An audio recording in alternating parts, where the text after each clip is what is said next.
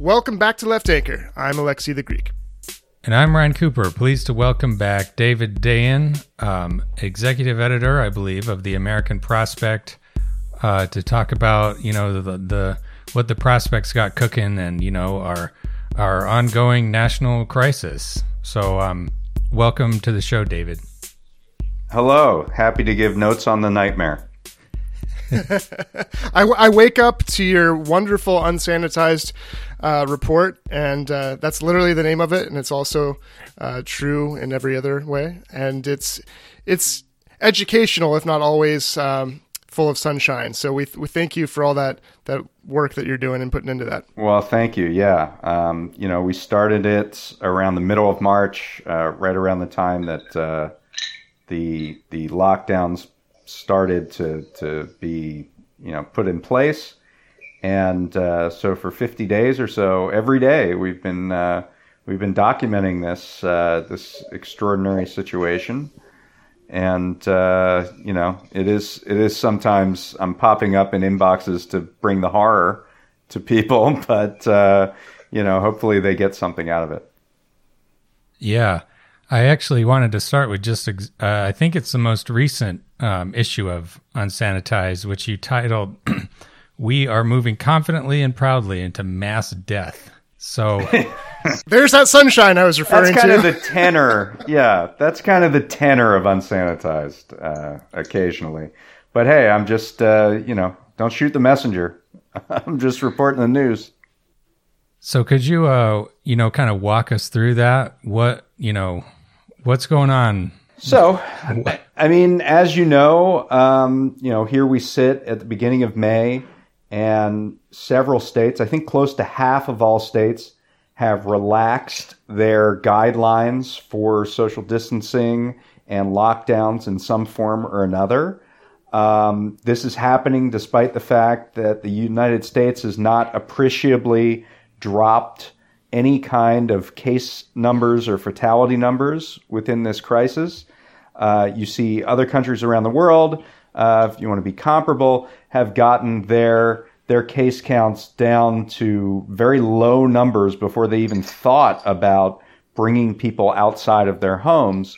Uh, and in the United States, if you take away New York, New Jersey, and Connecticut, all of whom you know, we're we're kind of at the beginning of the the biggest spike and have actually done a decent enough job in suppressing uh, the number of cases. If you take them out, the rest of the United States is has not yet peaked. It is actually moving upwards at the same time that we're relaxing all these restrictions, and we know what this means.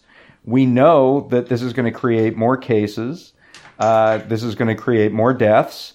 And uh, th- this is, uh, if it gets real bad, likely to push these states back into lockdown mode, which would be just as devastating, if not more so, because they reopened only to close again, uh, just as devastating to the economy. So uh, we somehow have blocked all of this out of our minds, and we're we're.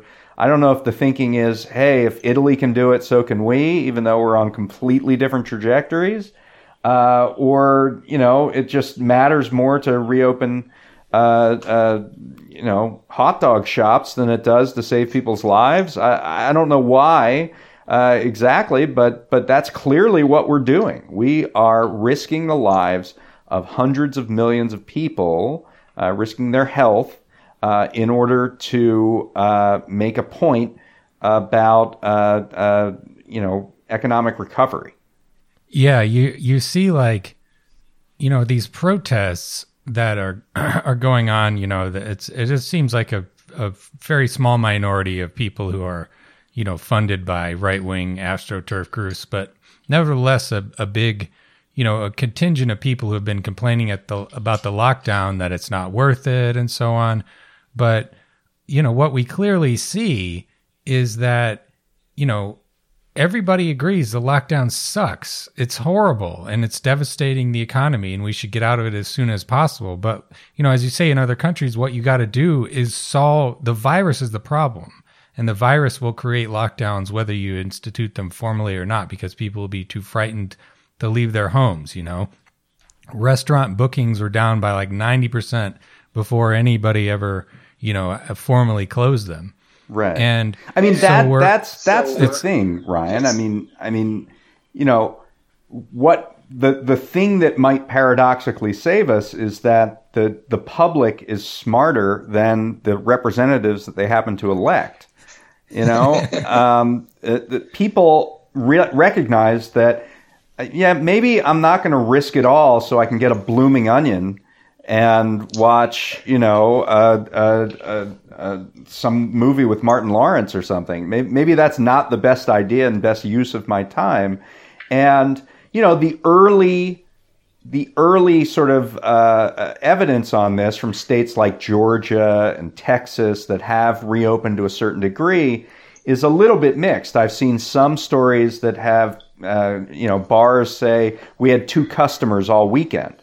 And then I've had, I've heard others that say we are at the capacity that we're allowed to be at, which is half full or 25% full or whatever. Um, there's going to be a non-trivial section of the public that takes its cues from the government, right? That says, well, they, they say it's okay for us to go out, so I guess it's okay. Um, and that non-trivial segment might be enough, even though it's not a majority, even though it's not uh, what the, the the general population sort of wants to have happen. Uh, it might be enough to sustain and grow case numbers and uh, and and and and death rates, and more important, it it risks having more people who have the disease who we don't know about because we don't have the testing system in place to find everybody who has contracted the coronavirus and isolate them and uh, find out who they were in contact with and isolate them. We have none of that in place. Uh, absolutely none of that that that uh, infrastructure is put together. And so, uh, you know, it, it, it there's a serious danger, even if it's not fully immersive, even even if most of the public is not taking seriously the reopening of the country. If enough people are, that will create a significant hazard. Yeah, absolutely. Yeah, and even, you know, the fact that cases are going up or sort of plateauing in a lot of these states, I think demonstrates that, you know, these lockdowns, or maybe lockdown isn't the right word, the containment measures aren't nearly strict enough. Um, you know, I, I've read a decent amount of research suggesting that like keeping people directly inside probably isn't uh, that you know that important. Like, there's almost no uh, evidence that big outbreaks happen outdoors. You know, so long as people aren't gathering together in huge groups or anything like that. But when it comes to uh, like sanitation measures, where you know at grocery stores, you know, like you're you're wiping down the the register and the and the belt in between every purchase, and you're only allowing people so many people in the stores, and you're sanitizing all the carts and everything. Um, like that th- those measures you know from what i've seen and i think it's probably representative uh, they've been pretty half-hearted at best in most stores you know some some places are taking it seriously but others are just sort of going along with what seems to be the general practice and it manifestly isn't good enough Yeah. um, because you're still seeing this sort of brush fire slow burn of of kind of plateaued cases Sure, I'd say a couple things about that. First of all, uh, it, it's it's far more than just stores. The real problems are these various enclosed spaces that have become huge vectors for the disease. I'm talking about nursing homes. I'm talking about prisons. I'm talking about meat packing plants and other facilities like warehouses where clearly the measures are not nearly enough and these these cases are spreading like wildfire. The second part of that is that what we've seen in in particularly in several Asian nations is if that someone if someone gets the disease, if they test positive for COVID-19, they are not sent home. They are put into an isolation facility that is reasonably, you know, it's modest, but it's not jail. Uh, and they're given the, the sundries that they need to survive. and they're told to stay there away from their family because one of the biggest ways that this thing seems to spread is within people's homes, within a family. Yep. And so we're not doing any of that.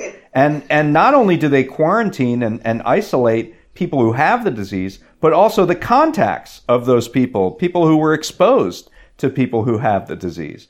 And we're certainly not doing that. So, uh, uh, there, there's no question. I mean, if you look at what Italy did, Italy this week uh, got out of their lockdown. They relaxed some restrictions on their lockdown after driving cases to a much lower level. And their relaxation is roughly equivalent to our lockdown. like, like they're, th- that's right. what they're doing now is pretty much the same thing as what we've been doing all along. So obviously we have not been taking this, uh, seriously enough. We have not been putting in sort of the best practices that we've seen internationally. Uh, and it shows in our numbers. We're plateauing, and yet now we've decided, oh, it's all over. It's tricky because these situations uh, call for a amazing coordination amongst the people, the representatives, the the bureaucrats, the public health officials, and and we just have. I mean, this is revealing so many dysfunctions uh, that that you can't just chalk it up to um, you know our culture based on like America, freedom, which is because let me say I'm Greek, right? And I have family members in Greece, and Greece has done a phenomenal job because essentially they immediately shut down all businesses except for pharmacies and grocery stores. They said that no one can go out unless you have a dog. You can walk your dog, right? And and the thing is, like Greeks are known for flag- flagrantly like disobeying the law. Like I remember gro- gro- gro- growing up, one of my like favorite memories is this tiny little one way street where somebody parked the car in the one way street and abandoned it facing the wrong way going down the one way street. and this was like this is this is like a city in Athens, right, with millions and millions of people, robust city where like everywhere they have to put these little like cement things on the sidewalk so you don't park on the sidewalk to prevent you from like literally Greeks will do anything. There was a, a surgeon outside of a uh, surgery room once smoking in front of a no smoking sign in the hospital. anyway, the point is Greeks Greeks definitely have this kind of um, I would never call them libertarians, right? But this this like I'm going to do what I want to do, all right, whether you like it or not, kind of mentality. And yet they all, like if you looked at the the kind of drone videos over Athens to this day and going back empty. All the streets are totally empty, not a car, not a person. And it's not because they respect the law. So, so, I don't know if it's because they understand the severity. Their neighbor Italy was going through a tremendous amount of suffering. I don't know if it's the cohesiveness of, of the kind of culture where, where you, um, you know, you listen to what your family does and you, and you cohere. But they locked it down, as it were, right? And, and did severe restrictions immediately. And that had a huge effect. Now, you know, we don't have a lot of those factors culturally, but um, if you don't do that, like you said, David, we, we don't we need to do a lot more testing. We don't have the, the the tracing, right? We're not we're not doing that. We don't have the protective gear for the essential workers, for the you know people in the hospital. It's just like so many different places that we're failing, and all that we seem to be seeing over and over again is just this like let's make sure the economy doesn't suffer as much as it's going to, right? Like it's the it's the most dystopian thing I can imagine. I, I, I think those are really good points. That's really interesting about Greece, and I, I'd say one thing, and I don't know what whether or not this is true of Greece. Maybe it is, is that we in America have lost complete faith in our governmental institutions, and really most of our institutions, to be honest. Um, and I think that's playing a big role here if if you don't have a belief that government is you know interested in your best interest, then why would you listen to them when they say don't leave your house and mm, all of these yeah. things that you're we're doing to destroy uh, the economy uh, uh, in in in myriad ways? I, I think that's I think that's a big part of it. Um, yeah, I did notice the call for like Matthew McConaughey and, and, football coaches to go out there and talk because people don't listen to political leaders, so they need the the actual people that are famous on Instagram or whatever, you know, need to lead the way. It's no, there's no question.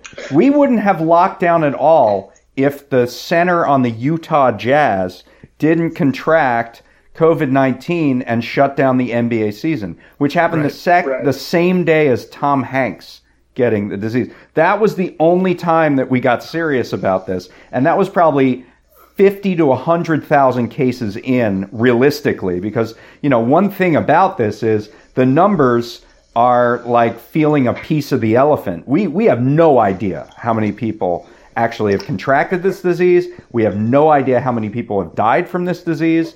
The right. excess mortality right. rates that we've seen out there are far beyond what the official death counts are. Uh, obviously, if you don't have enough testing, you don't know how many cases there are out there. We are flying completely blind and uh, to to to shut it down in this in that environment. Uh, and and to say, all right, well, we did our best. Now it's time to reopen the country because you know everybody needs to go to Applebee's. But David, at least at least we have the most talented, principled leaders in DC that anyone could hope for. Well, we do have Jared, and uh, you know we have the guy who wrote Dow thirty six thousand, apparently doing the uh, the modeling now.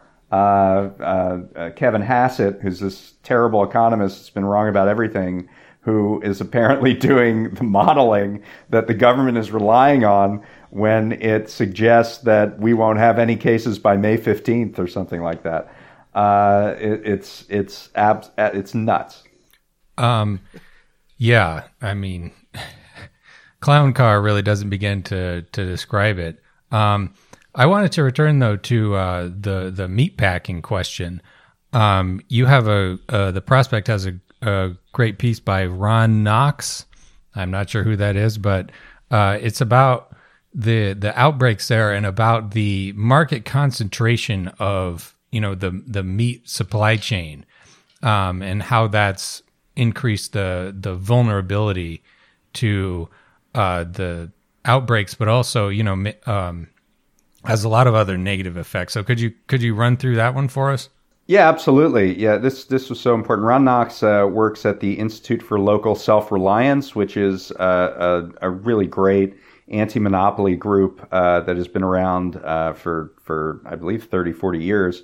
Um, and the the I've been looking at agricultural consolidation for a number of years now, um, and it's it's brought to a head in this crisis, just like many other supply chains, right? I mean, the fact that we couldn't get masks, the fact that we couldn't get, you know, personal protective equipment and, you know, random things like the swabs that are used in testing, uh, all goes back to these very concentrated supply chains. Half of the swabs, for example, are made in northern Italy. And so when, when northern Italy uh, had its crisis, uh, we couldn't get the swabs.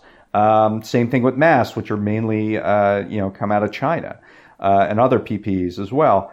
Um, with agriculture, uh, it's the same kind of thing, only you're talking about the processing plants. Something like 50 beef plants in the United States produce uh, and process 98% of the beef that we see.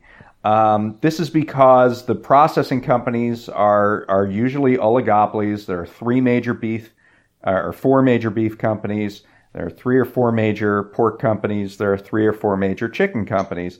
And uh, the packers uh, sort of sit in the middle and they get the best of both worlds. They squeeze the producers, the farmers and ranchers, on the prices, and then they sell upstream to the the retail and wholesale outlets at top dollar. So so the money is all flowing into the packers while both other sides of the chain get screwed. And uh, a lot of that is because of this bottleneck here with the processing plants. So if you're a rancher, you you pretty much don't have anywhere to go. I was talking to J.D. Scholten, who's a congressional candidate in Iowa. He's, he told me that there used to be one processing plant in every county in Iowa, and now are, there are like three in the whole district. And so if you're a rancher, you used to have a choice. If if you know you weren't getting a good price on the processing from your local pr- plant, you could go to the one in the next county over, uh, and you could try to get a better price. If there are only three, uh, you, you don't have many options. The the next one might be you know hundreds of miles away, and so that is the way in which this consolidation of the supply chain has uh, uh, uh, occurred, and, and that's the reason why it occurred because it's big profits for the packers. Now, you come to the crisis where these meatpacking plants are vectors for the spread of COVID 19, and you start shutting them down one by one. And pretty soon, by the time you have 10 of these things shut down, you're talking about a quarter of the meat supply. And so that is uh, something that's liable to create shortages. There's also the situation where uh, restaurants really aren't needing as much meat right now, and you have a commercial supply chain and a consumer supply chain. And uh, because of this consolidation, it's very hard to move between one and the other.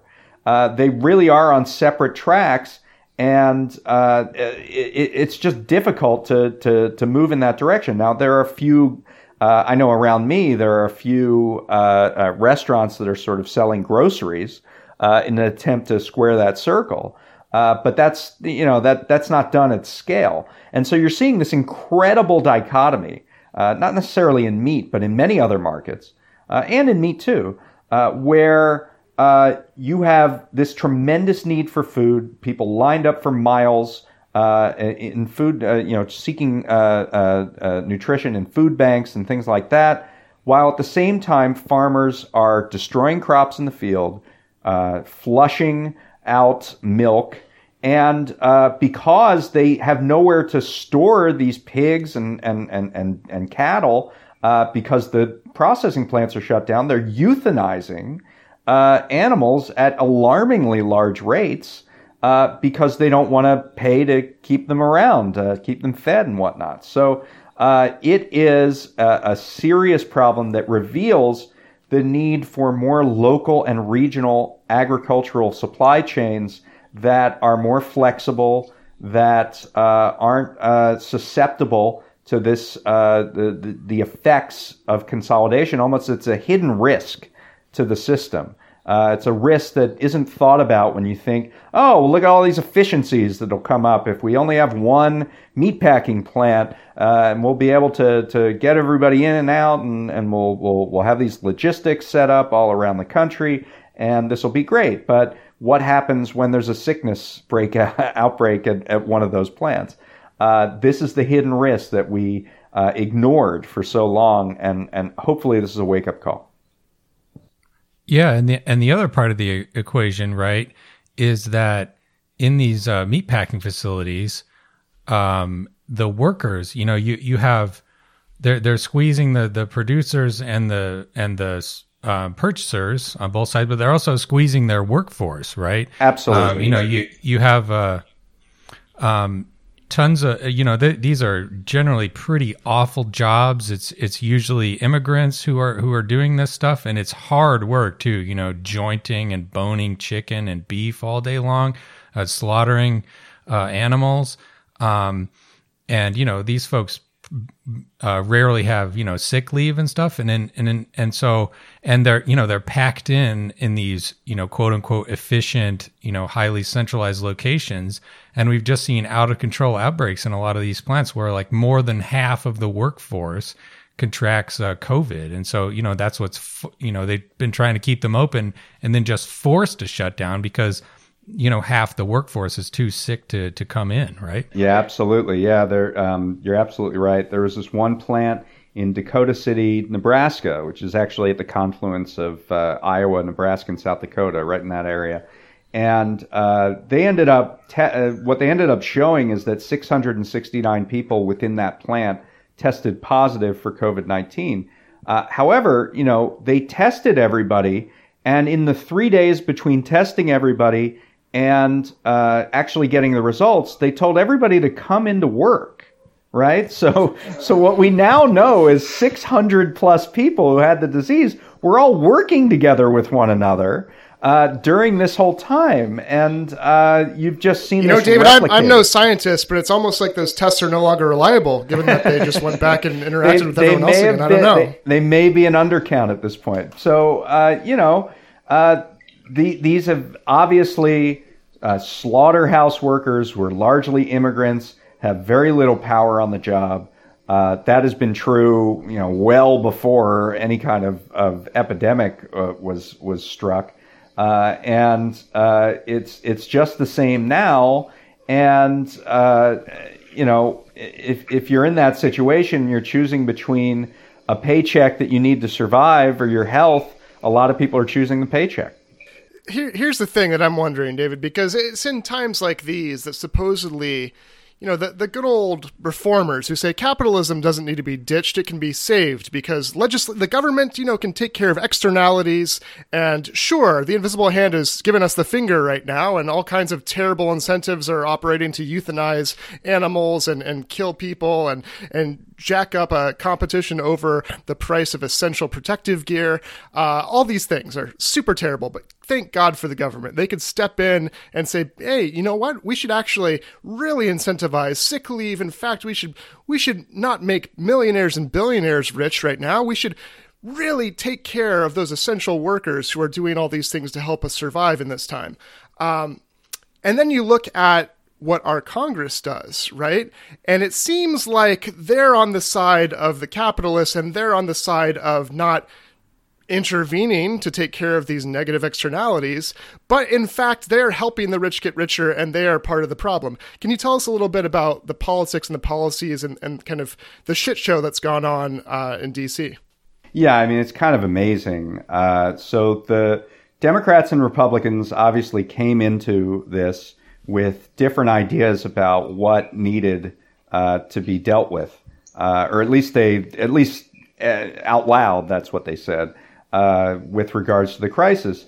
Republicans, you know, said that they they really needed to protect industries, protect uh, the the you know businesses from collapsing uh, because of the the economic conditions.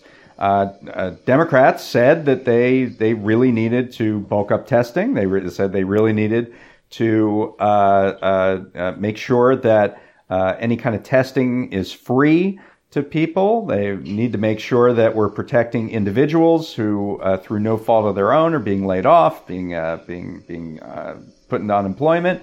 and they need to make sure that people can get sick leave if they want it, because we're a country that didn't, at the time of the outbreak, have paid sick leave for everybody. So it's really strange. Like every bill, practically, there is a, a, a rider in it that says free testing. Like, why didn't you just have to do that once? you know, like, why do we need free testing every time? and it's because uh, uh, I don't know the the things are written in such a way that it just doesn't take. And it's the same with sick leave. There were like two or three bills that said, "Oh, we're guaranteeing sick leave," and oh, it turns out it was only ten percent. Well, now we're really guaranteeing sick leave. Oh, it turns out that that's maybe twenty percent of the the, the workforce. Uh, we still don't have full paid sick leave. Uh, even if we had free testing, we don't have free treatment for COVID nineteen. Uh, which means that anyone who uh, you know thinks they might have symptoms might not want to get a test because that means they'd have to do something about it, and they can't afford to do anything about it. Uh, however, there was only one bill that passed that had the corporate bailout because we they knew that that was going to take right. Um, so that was the CARES Act, which uh, was a 2.2 trillion dollar bill, and it had some some decent things on unemployment in it, and some and and this small business program, which is a bit maligned, but did get a lot of money out to small businesses. Uh, but the, the, the, corporate bailout was clearly the largest part of it. Uh, it was a it was 500 billion dollars in the bill, so that was about a quarter of the bill. However, that was put from the bill into a credit facility at the Federal Reserve that could leverage it up by uh, tenfold. So you had uh, th- this could be as big as a 4.5 trillion dollar. I've been calling it a money cannon that the Federal Reserve has as, at its disposal to really cover whatever debts it sees uh, in corporate America. And so that now you're talking about something that's almost two thirds of the bill. Um, uh, compared to what small businesses got, it's about five to six times as much money. Uh, and just think about that just in, in basic terms. If you have uh, uh, small businesses, uh, uh, they approximately account for 47% of all jobs in America. And big businesses account for 53. So almost one to one. But one sector got six times as much money as the other sector. Uh, to deal with the economic uh, depression that we're about to uh, find ourselves in.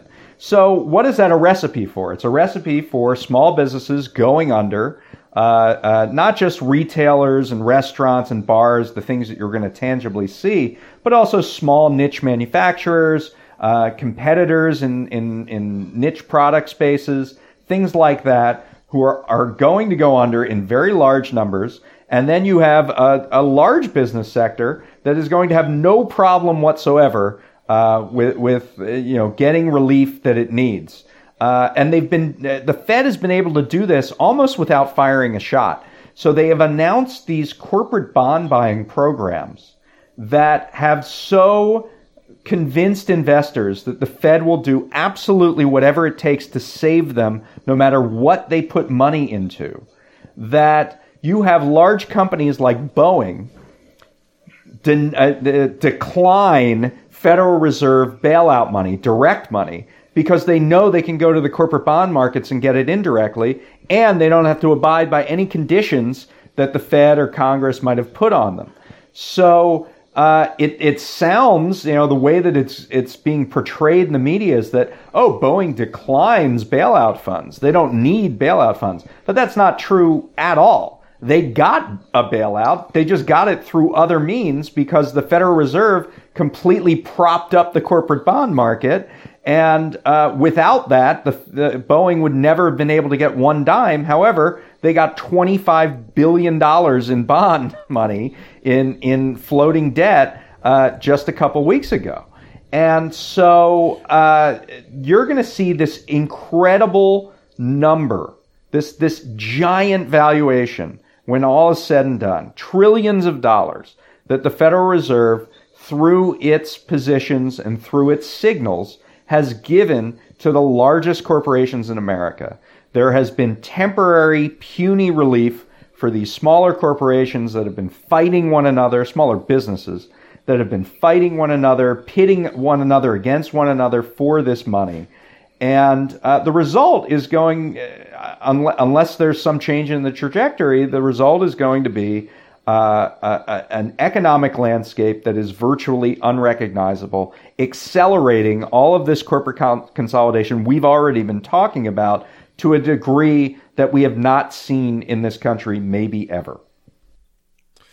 So, so much fun. so much sunshine. so much for so much for drain the swamp you know and, and, like I, I realize and all of our listeners realize that Trump was never going to drain the swamp. And so like when we think of the, the t- terrible Democratic party and the, and the horrible ways they're kind of uh, not serving the, the interests of the, the people, what combination do you think it is of incompetence, corruption, and they just don't care? Like, how do you parse this result in terms of, you know, why the Democratic Party is complicit in this? I think it starts with a miserable strategy. So, you know, everybody and their mother knew that Republicans wanted this corporate bailout. And a competent party that actually wanted to govern would have said, oh, if Republicans want that, and uh, the Trump administration is in an election year and is going to be blamed if the economy crashes. Maybe we could get whatever we want out of this in exchange for that distasteful but perhaps necessary corporate bailout. So let's do that. Uh, but instead, they left enormous amounts of things on the table, including money for state and local governments, which has been not given to any serious degree uh, uh, money for a relatively small amount of money to guarantee that everybody in America gets a paper ballot in the mail uh, for the November election uh, in case we're still in this scenario where we can't leave the house. Uh, it, it, includes uh, payroll support or ongoing support in terms of a stimulus check. We only did one $1,200 check, a, a one time payment rather than uh, a, a, monthly stipend. Uh, it includes uh, an actual workplace safety standards uh, for uh, tailored to COVID nineteen that we actually don't have in place right now. So uh, the the Office of Safety and Health, the organization or Occupational Safety and Health Administration, has no way to go into a Smithfield Foods or a Tyson Foods and say you're violating our guidelines around social distancing because there are no guidelines. So, um, and and that that's just a handful of things. Uh, there there are like twenty or thirty, uh, all of which were not added to this main package when everything was on the line. Uh, nor were any meaningful strings attached, uh, conditions on this bailout money. In fact, the Treasury Secretary can waive any restriction that was put on it by Congress uh, around uh, dividends or executive pay. I mean, all of this money that they're getting can go directly to to the executives, the shareholders. Uh, it does not have to go to workers. There's no guarantee uh, that uh, a collective bargaining is allowed. There's no guarantee that workers have to remain on the job. Uh, nothing really. Um, so so one is just terrible strategy. The bill originated in the Senate. Mitch McConnell wrote the bill. Uh, and then Nancy Pelosi and Chuck Schumer made little helpful tweaks, and uh, then the bill passed. And that has been the trajectory of the big bills here.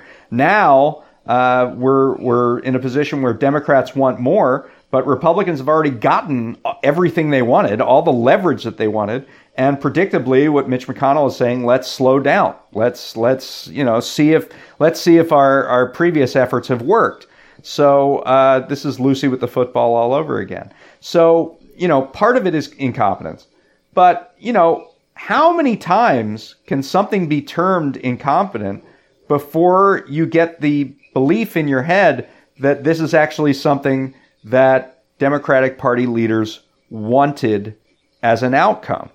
I mean, right, Nancy right. Pelosi has time and again praised the bipartisan nature of all of these bills that have been passed. Uh, she has said it over and over again. And by the way, she's the only one doing any legislating for, for various reasons, the biggest being you can't do remote voting in Congress right now.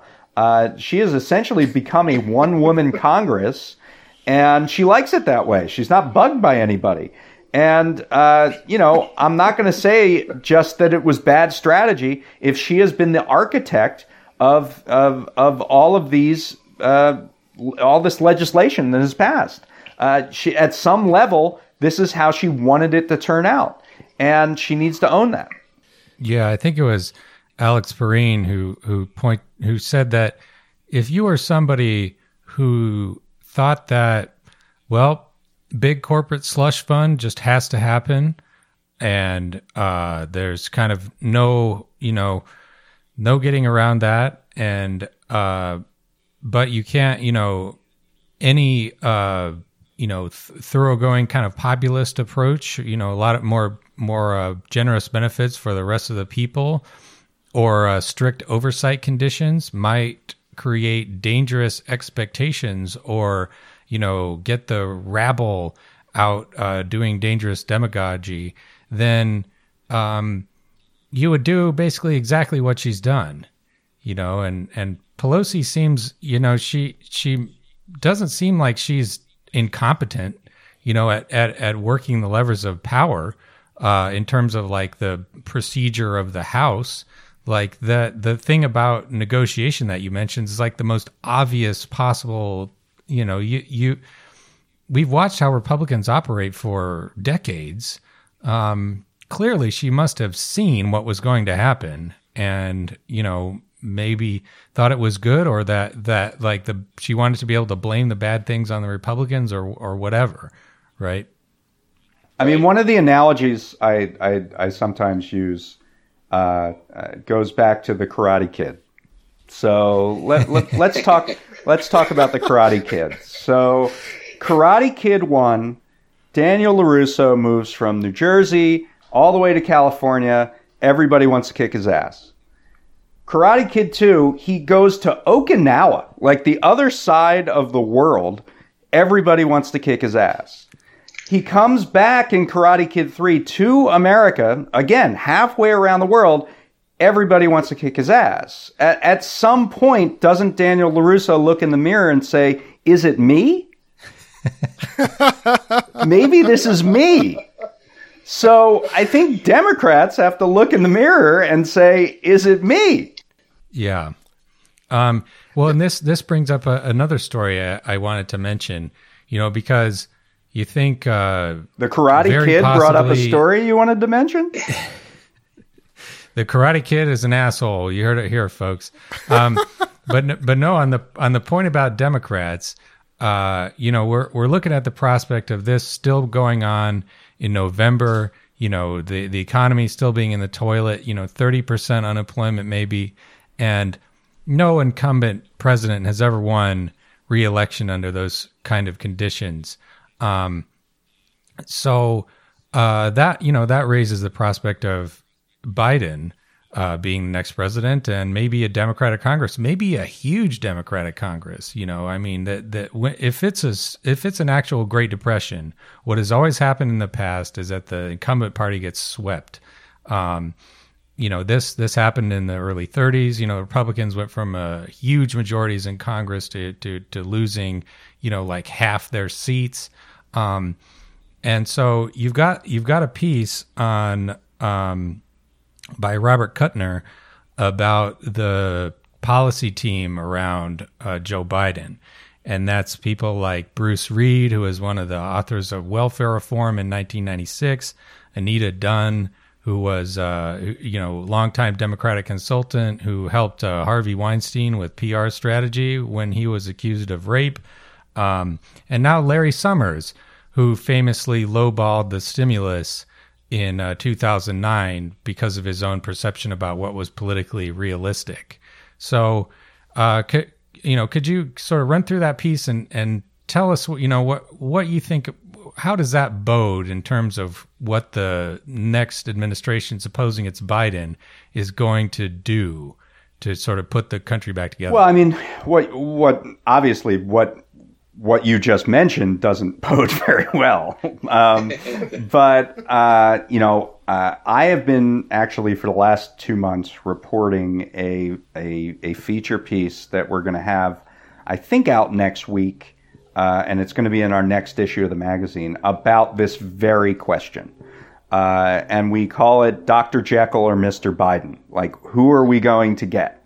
Are we going to get the guy who was the centrist compromiser, who uh, seemed to have uh, a lot of ardor for the banking industry in Delaware, who uh, has has has sought bipartisanship on its own sake?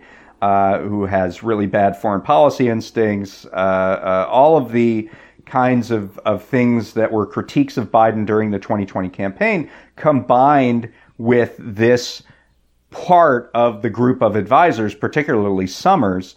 And it's not just Summers, it's a couple allies of Summers, uh, colleagues of his as well, who are sitting in on these, these daily economic briefings.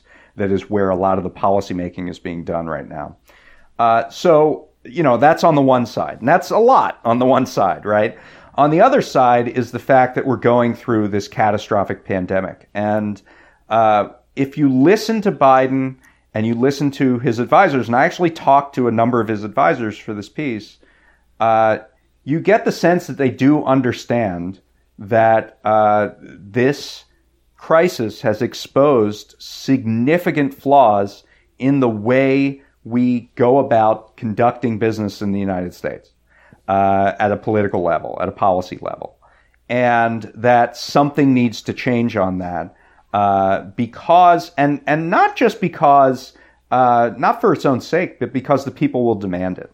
And one common thread in in some of the things you were talking about with respect to uh, panics in you know the progressive age, the Gilded Age, or the New Deal was that the public came out in force to demand changes to the system. And uh, that motivated uh, uh, various actors in the political system, even if they weren't predisposed to be radical reformers, to transform themselves in their politics to pursue those kinds of ends. I mean, Franklin Roosevelt was a patrician he was not seen as as someone uh, who was a fire breather. Uh, he ran in 1932 on a balanced budget, uh, and then uh, conditions changed, and he changed with them. Uh, what we know of as Glass Steagall uh, was the byproduct of Carter Glass, who was a senator out of Virginia, who was seen as a Wall Street stooge. I mean, he was he was a an uh, absolutely in the tank for banking interests. And Glass Steagall is actually a compromise because what the people were demanding was the full nationalization of the banking system and government completely in charge of currency and credit.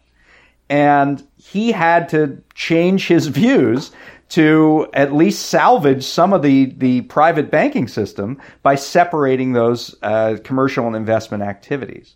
So the question might not be the man, Biden, but the moment and how he is going to be, not how he's going to react, but how he's forced to react to that moment. And so that's kind of a preview of what I'm going to be writing about uh, and, and what will be out in the next week or two. Yeah, that it, it's uh, it's certainly depressing to look at this rogues gallery of of people who are you know coming out, you know, kind of a restoration of all the people who screwed up in the Obama years and previously.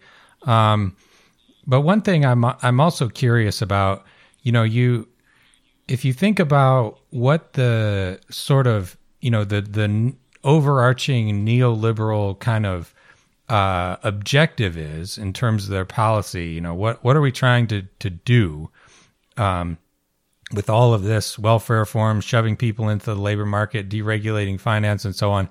It's to increase growth, right? You're trying you're trying to make the economy bigger. Everyone gets to be wealthier, and and uh, you know that's what markets do. But if you look at uh, you know after the uh, financial crisis, J.W. Mason did a did a great study on this um, for the Roosevelt Institute. Um, the after 2007, um, the rate of economic growth, you know, once it began in 2009, was about 40% lower than it was from 1945 to 2007. Um, the, it, and it did not, it, it, it was permanent. It stayed that low, you know, on average, you know, it was some ups and downs but basically kinked down. And now we're about 15%, or back in 2017, we were probably, uh, we were about 15% below that previous trend line. And now we're certainly much lower than that. So I wonder if, you know, any of these advisors you've been talking about have been sort of rethinking their objectives, you know, insofar as these folks, you know, may, maybe they don't have the right ideas about, uh, you know, justice and fairness and so on. But if you look at their, their stated objectives, clearly it hasn't been working out. Lowballing the stimulus was a disaster for the economy. Well, if you um, if you listen to Larry Summers when he's out of government, he sounds like the second coming of Thomas Piketty. it's it's only when he goes into government that he gets this this fealty to corporate interest. Um, I will say that there are other uh, people within the orbit of Joe Biden that uh, are not all wedded to this sort of neoliberal ideology. So Heather Boushey, who is uh, a progressive economist with the Washington Center on uh, Economic Growth, she is uh, in uh, definitely an informal advisor. Jared Bernstein, who was Joe Biden's chief economist while he was vice president. And is he was at the Economic Policy Institute, very left leaning now is at the Center on Budget and Policy Priorities. Uh, you know, it was interesting that when they had a token progressive in the Obama administration, they put him in Biden's office, right? That that was that was where Bernstein was was decided to, you know, that's where they decided to locate him. Uh, in addition, Ted Kaufman, who uh, is a longtime Biden advisor, former chief of staff, became senator uh, when Biden le- uh, became vice president and for two years, knowing that he wasn't going to be reelected in Delaware, uh, went on a crusade against the banks. Uh, uh, he he created the Brown Kaufman uh, uh, amendment that would have uh, put a size cap on on large banks. he is running the transition process at within the the Biden orbit, which means you know he'll be in charge of at least. Uh, the the process for hiring thousands of people across the government. So uh, th- there is sort of it is sort of up in the air. And by the way, my my my you know to the extent that I reach any conclusions in this large piece, it's that I don't know. I don't know where this is going to lead us. Uh, but I think the point that you make is is is a correct one and one that should give uh, economists who were around at the time of the Obama era and uh, just just sort of center left economists in general should give them pause. Uh, this this this gap in aggregate demand that you're talking about that we never made up uh, sort of does put the lie to the idea that these policies are worth it, even though they create winners and losers, even though they have damaging effects on certain segments of society, because they grow the pie. They they they build growth. Uh, for for everyone in society, and everyone in society can benefit. Uh, if they don't, uh, then you have to think of a different strategy. And and of course, if you're talking, you know, in the immediate term about policies that uh, you know increase employment and things like that when we don't want people to go outside. I mean, there are all kinds of things within this particular crisis that have to be looked at differently, uh, and uh, all of the things you know, I talked about hidden risk before, and this is the kind of thing that the sort of neoliberal ideology writes out of the equation, right? That we, we don't worry about what if the supply chains break? What if, uh, uh, you know, workers uh, uh live through this precarity and, and any sudden shock can create uh, mass carnage within, within that class? Uh, these things are now coming to the fore and they're undeniable. And Joe Biden has not attempted to deny them. In fact, he's addressed them head on and said, "This is, uh, you know, we have to fix this." So if he's about, uh, you know, implementing what works, uh, he he needs just just basic competence on these things would be a, a break from the past. Well, and it's unclear how much, you know, the neoliberal economists or politicians drink the Kool-Aid and really, really believe, you know, this is this is still Adam Smith's wealth of a nation, baby. Everyone, the whole nation's being taken care of. We're all which, you know, I think people forget Adam Smith's uh, Wealth of Nations was 1776, a fairly egalitarian move to consider even the poor in in evaluating how your state is doing. And w- there were things about it that are are far more uh, liberal than you might realize today. Except that's not really what neoliberalism is about. It, it's it's predictable that like I saw an article about Jeff Bezos might he might be the first trillionaire because of the pandemic, you know, and like like like neoliberalism and, and capitalism uh, in, in time today is something that really really rewards certain people, certain sectors, and there are other people who want to get on on that action, even if it means an aggregate. You know, there's a lot of suffering and there's a lot of loss and a lot of businesses go out. Like Mr. Potter doesn't care and It's a Wonderful Life that a bunch of other capitalists are suffering during the Depression, right? Like it, it's still great for him. And, and so, like, how much do the economists and the politicians really believe that this is something that really helps everyone in aggregate? And how much are they just influenced by those people who want to take a gamble and maybe be the next Bezos? Yeah, I think it's strongly the latter. And, and you know, at some level, it doesn't matter what they think. What matters is that's what, that's right. what the ultimate impact is. There's an amazing stat that uh, the group, uh, the Institute for Policy Studies, put together. And uh, they looked at billionaires uh, in the last month from from like uh, mid March to mid April, and their net worth.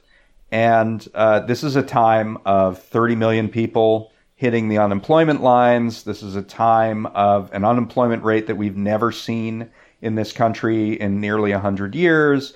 This is just this unbelievable time of precarity. I, I, think you know, there was a, a, stat that half of small businesses didn't pay their rent in April. Uh, 31% of renters didn't pay their rent in April, which is up from the normal number, which is around 15 or 18.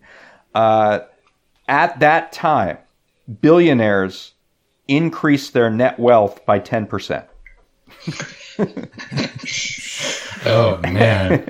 and. Yeah uh, and a lot of that is because of the stuff that I was talking about with respect to the Federal Reserve. Uh, you know, at the lowest point, March 23rd of the stock market, it was at 18,000. The Dow Jones Industrial Average was at about 18,000 points. Uh, by April 29th, it was at 24,000 points. So that's that's 33% increase.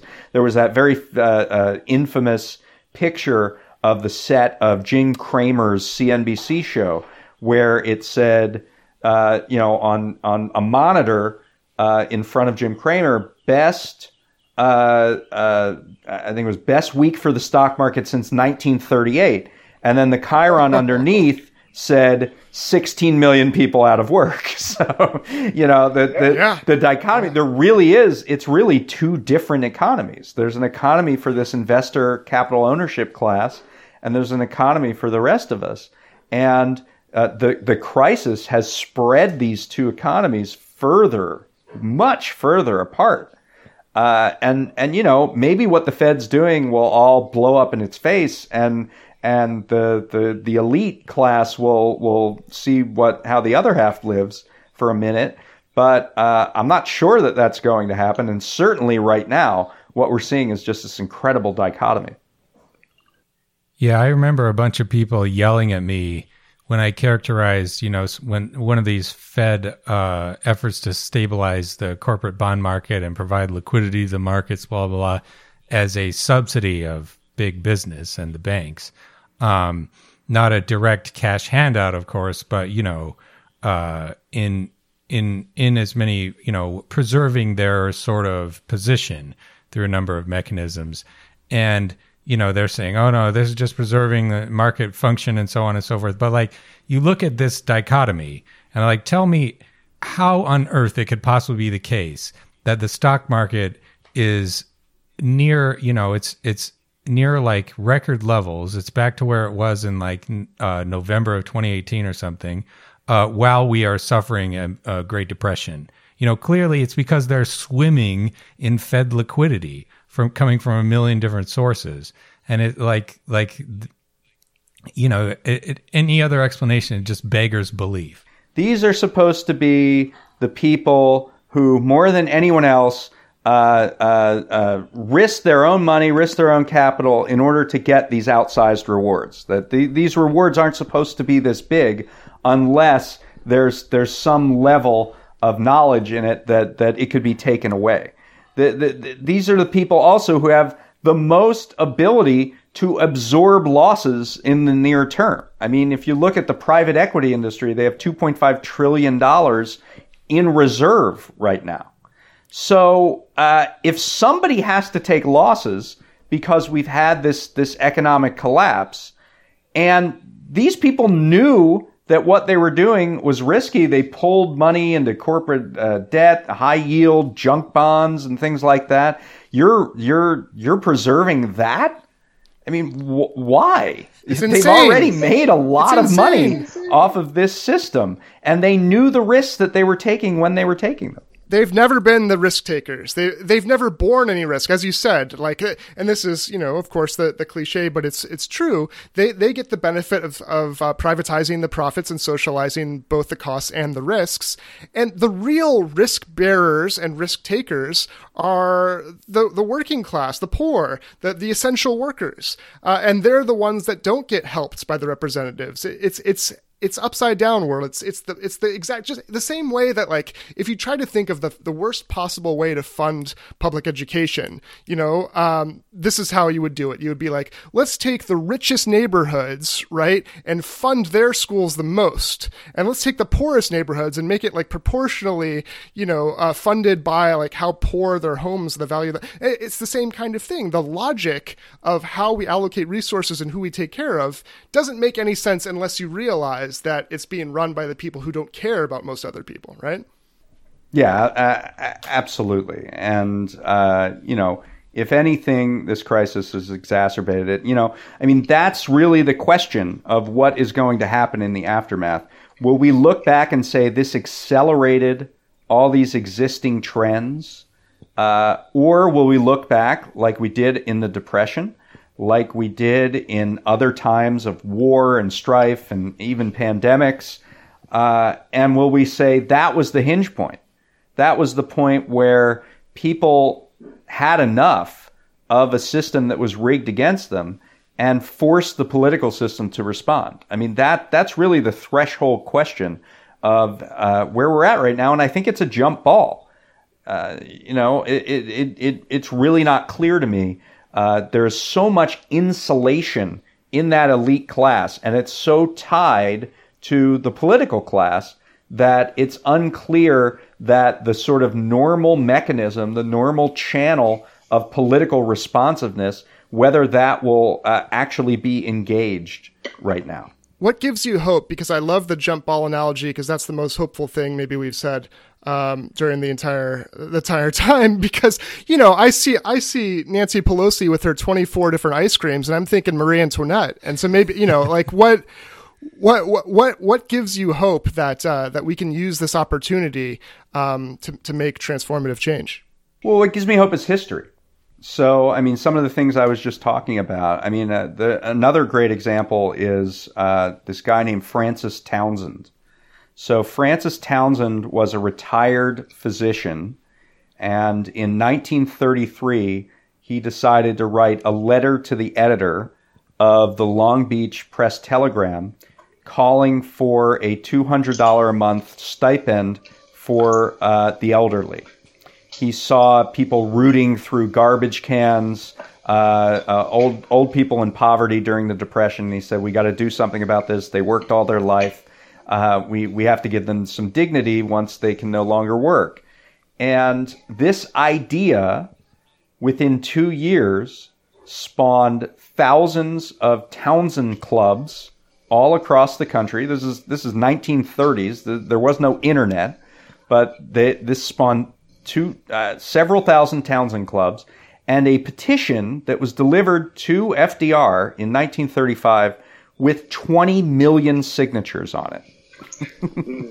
wow. and, Amazing. and this ended up being the the the the pro, the the system that uh, became Social Security. This is what the political uh, class responded to in creating Social Security. And by the way, uh, Townsend at the time thought that that was terrible. Like it wasn't enough. It, it, what they what what they put together in Social Security wasn't good enough. And you know, over time, people who dissented uh, made that program get better and better and better because it was pretty restricted at the at the outset. Uh, uh restricted farmers, restricted a lot of African American laborers, uh, and it got better over time. So that kind of organic uh, uh, activism born of, of rage, born of anger, born of just the need uh, to, to speak out against a certain injustice uh, is within our capacity still. I, I truly believe it's within the American capacity. Whether or not it will be heeded is where we get the jump ball. But uh, I, I believe that, you know, look at what we're seeing around the country. We've seen over 150 worker actions at workplaces. I don't want to call them wildcat strikes because, uh, you know, they're, they're, the, each action is different, but we've right, seen, right. Uh, we've seen over 150 of them in the, in, in a month. And uh, I don't think we're done with them either. We saw this right, uh, executive order by Trump saying everybody go back and work at the meat plants and you saw a lot of workers come out and say, I'm not going to do that. Uh, uh, so, you know, I think there's a moment where we're calling people essential workers and they're realizing that, that there's some power attached to that name and that they can do something with that. And if you apply that to sort of government policy writ large, I think you can envision a, a manner in which the, the public outcry becomes too much for the system to bear. What, what do you see in addition to um, you know worker led strikes? That so for example what pressure can people and our listeners put on the representatives? I know there's another bill coming up and we've lost a lot of leverage already and the republicans maybe don't care. Uh, but what things could we be pressuring representatives to be fighting for on the behalf of the people? Well i mean you know there there certainly are a number of things that are that are on the wish list of people. Another thing that we saw uh, particularly on may day were rent strikes um, all around the country in a in sort of a nationalized fashion, which is uh, unprecedented in American history. We've seen, you know, a building uh, engage in a rent strike against a landlord, but we've never seen it in multiple cities all across the country at once. Uh, like we did on May Day. So uh, that's an activity that I think uh, we're going to see a lot more activism uh, on. uh, you know, pressuring legislators, great. I mean, the first thing they need to be pressured on is, you know, Nancy Pelosi needs to know that that what she's doing by running a one woman Congress is is unacceptable and disenfranchising to hundreds of millions of people. Um, so I, would say that's that's one of the big fights to to actually give members of Congress a real voice rather than Nancy Pelosi hands them a piece of paper and says take it or leave it.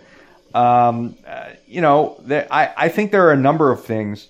Uh, one thing that is is a smaller point, but you've seen sort of this outrage at uh, individual uh, restaurant chains and medium sized businesses that found themselves in possession of these these small business loans. So like Ruth's Chris Steakhouse and Shake Shack and all of these other businesses.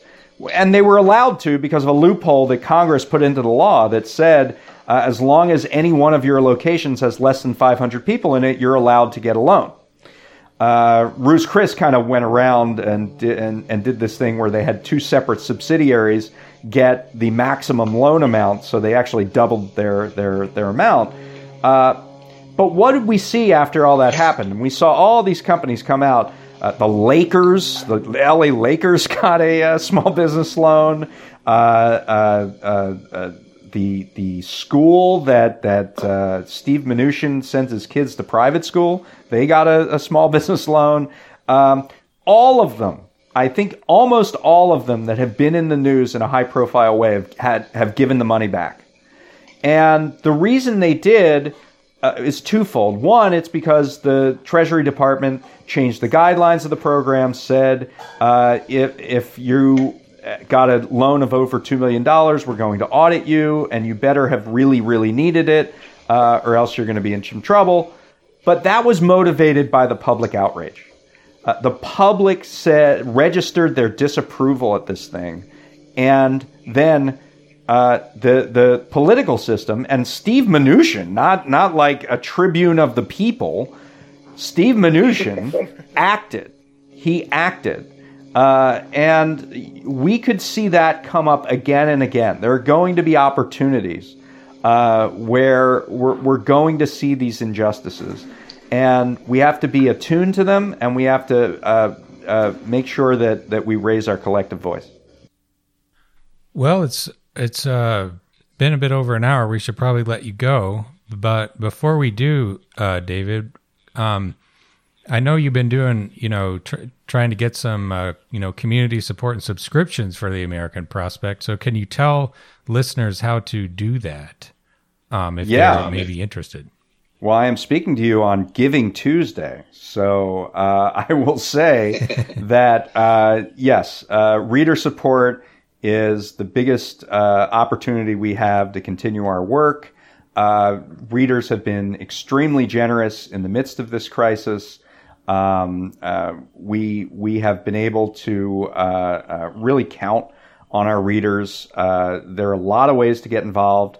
There's just standard donations. There's recurring donations where you get, uh, you know, you give in three bucks a month, we'll give you the magazine. You give in a little bit more, we'll give you other special uh, perks, uh, uh tickets to events and things like that, virtual events in this case. Um, uh, there's obviously subscriptions. Uh, we actually started our our you know reader supported program really in earnest back in December and uh, we didn't expect to have to ramp it up so quickly in, in the wake of a crisis, but we have, and, and our readers have responded. So the place you go is prospect.org slash donate. Uh, if you just want to donate, or, or uh, prospect.org slash subscribe. Uh, if you want to subscribe, we put out six issues a year in print. Uh, you can hold it in your hands and everything. Uh, magazines. Uh, in addition to, if you just want to support the work we're doing on a daily basis online, you can do it there as well. So prospect.org slash donate or prospect.org slash subscribe. Yeah, I'm, I'm a you, sub, uh, subscriber, and I can confirm the magazine does exist. You can hold it in your hands. it's uh, always a great read. Um, so yeah, th- you know, it's a ex- excellent work you guys are doing over there. You know, like one of the you know three or four best publications in America, as far as I'm concerned, and definitely worth a few bucks if you have them to spare. Um, Absolutely. So yeah, thanks for coming on the show, David. And uh, we'll put links to all the articles we mentioned and the uh, uh, subscription stuff in the description. Um, and uh, yeah, thanks for listening, everybody. We'll see you next time. Thanks, All David. right. Thanks a lot.